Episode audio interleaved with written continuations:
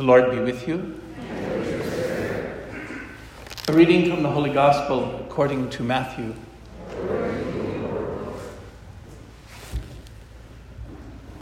When John the Baptist heard in prison of the works of the Christ, he sent his disciples to Jesus with this question Are you the one who is to come, or should we look for another? Jesus said to them in reply, Go and tell John what you hear and see. The blind regain their sight, the lame walk, lepers are cleansed, the deaf hear, the dead are raised, and the poor have the good news proclaimed to them. And blessed is the one who takes no offense at me.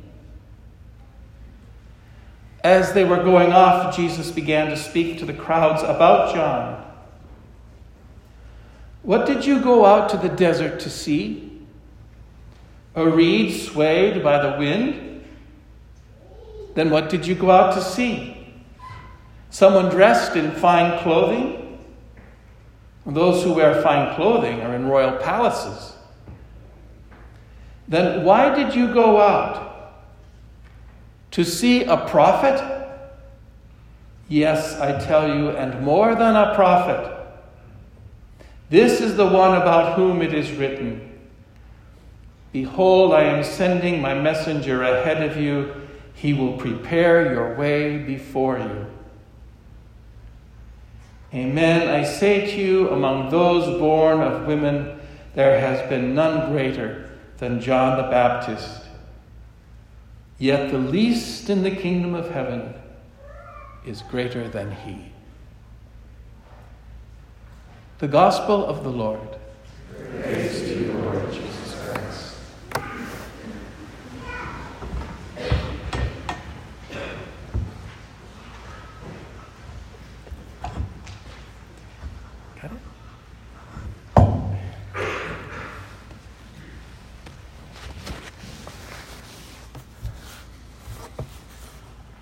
So, just about everybody knows that deserts are dangerous places. You know, the beating sun, the intolerable heat, the wind, the lack of shade, the lack of food, the lack of water. Woe betide the person who walks into a desert unprepared. They're liable to die there. Deserts, as we all know, are very dangerous places.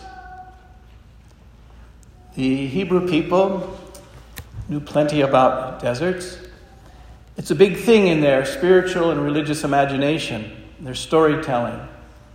And the biggest reason for that, of course, is because their story begins in a desert. Well, it actually begins in the, slave pot, the slavery of Egypt, you know, under Pharaoh's thumb. How many hundreds of years did these poor people struggle and serve there, building God knows what, pyramids or something? Yet finally, they make their escape under the direction of good old Moses. They get out of Egypt. They miraculously cross the Red Sea. Pharaoh's chariots and charioteers go into the drink and never come out again. And then finally, after those extraordinarily wonderful and miraculous events, they get out and they're headed towards freedom. They find themselves, guess where? In a desert. Oh, great. Unprepared. This desert should have taken them maybe four weeks to cross if they were, you know, even kind of moving along just at a snail's pace. They take 40 years to do it because they wander and wander and wander. And why do they wander and wander and wander? Because they're a hard and stiff necked people. They fight with one another. They're always tussling with one another. They won't follow Moses. They get angry. They get angry at Moses. They get angry at one another. They can't get along with one another, even though they're, you know, the, the, the hard, times are hard. And people get cranky when times are hard. It's tough to go out there in the desert. So they got that going. It's not easy. They probably didn't have enough water. They didn't have enough food for all the people.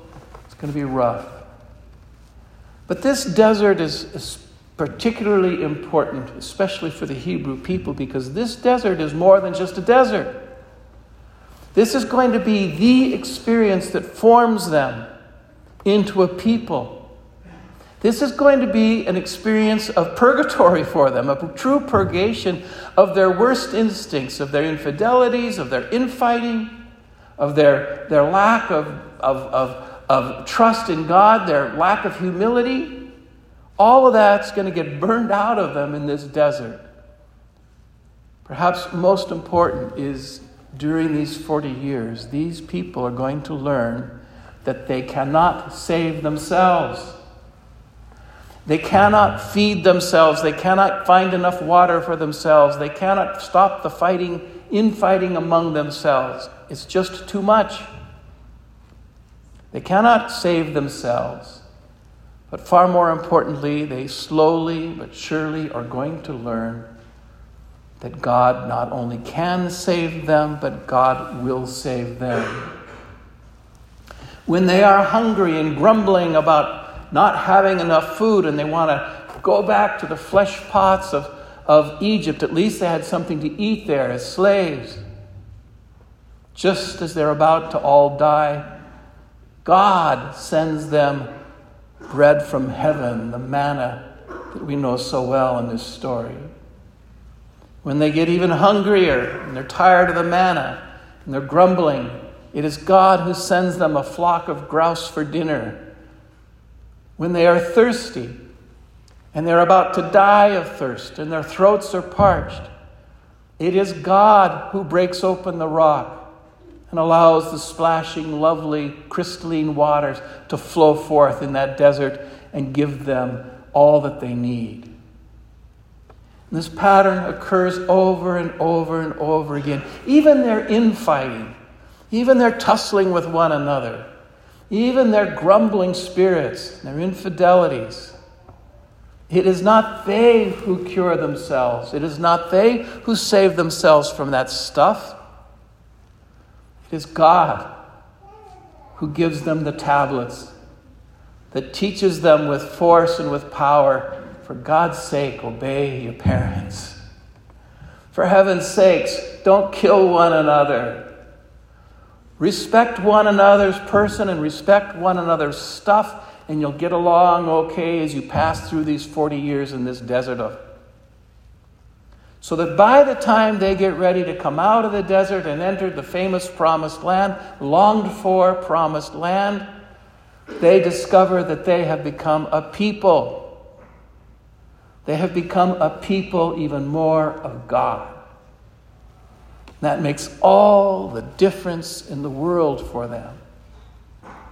As they enter the promised land, this land flowing with milk and honey, this new life of freedom for them, and grace and joy. They know by now, because they have been purified by God in the desert, that it is God's gift and God's gift alone that they have arrived. It should come as no great surprise that when the great story of Israel is about to take yet another extraordinary turn, when the page is going to be flipped, when something new is going to happen, when God is going to reveal himself and give himself in a new way it should come as no surprise that the prophet of that new era in the history of Israel, that new beginning, that new Passover, really, this John the Baptist situates himself not in the city, not in the countryside, but yes, in the desert. Spiritually, it's the very same desert that his ancestors passed through so many centuries before. It is here where he will preach and he will rant and he will rave. This guy dressed in, in camel hair who eats grasshoppers and honey for his food. This wild man in the desert, this prophet, John. What does he teach and preach to the people? Repent, renew. Be ready, for God is going to do something new. God is so close we can smell him. Come into the desert and be purged of your selfishness, be purged of your infidelity, be purged of your, of, of, of your hubris, thinking that you can save yourself. Out here, it is God and God alone who will save you and make you ready for all that is to come, for the new Passover, for the new Lamb who will save his people, a new Lamb of God. This is what we prepare for here in this desert, just as our ancestors did in their Passover.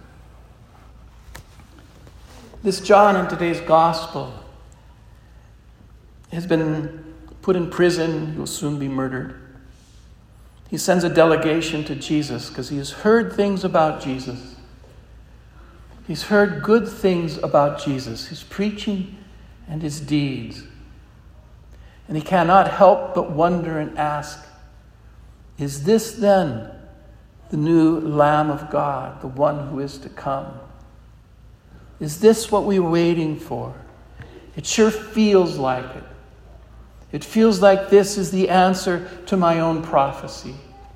So he sends a delegation, some of his followers, up to Jesus and directly asks them, Are you the one who is to come?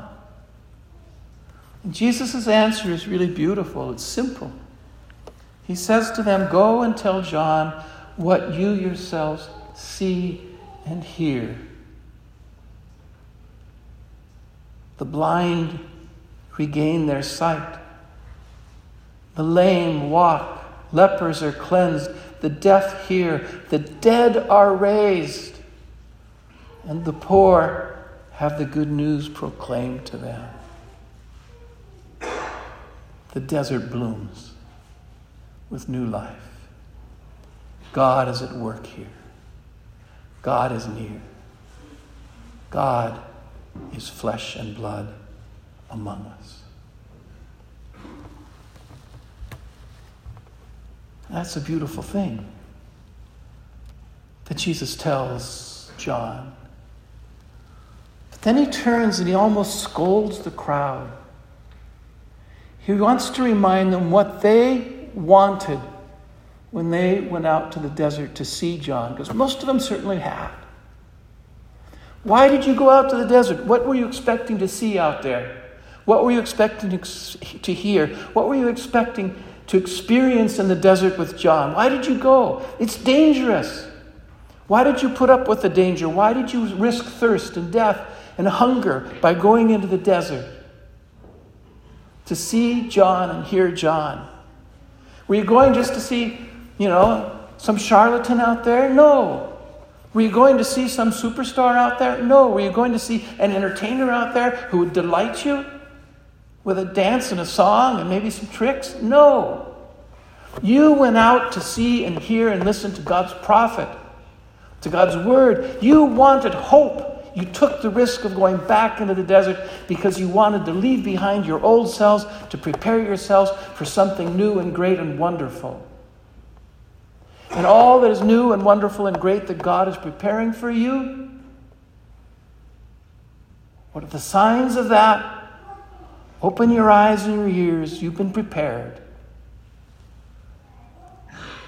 The blind regain their sight, the lame walk, lepers are cleansed, the deaf hear, the dead are raised for those who have the ears to hear and the eyes to see. The Lamb of God, the new Lamb of God, the new Passover, the new kingdom of God is here.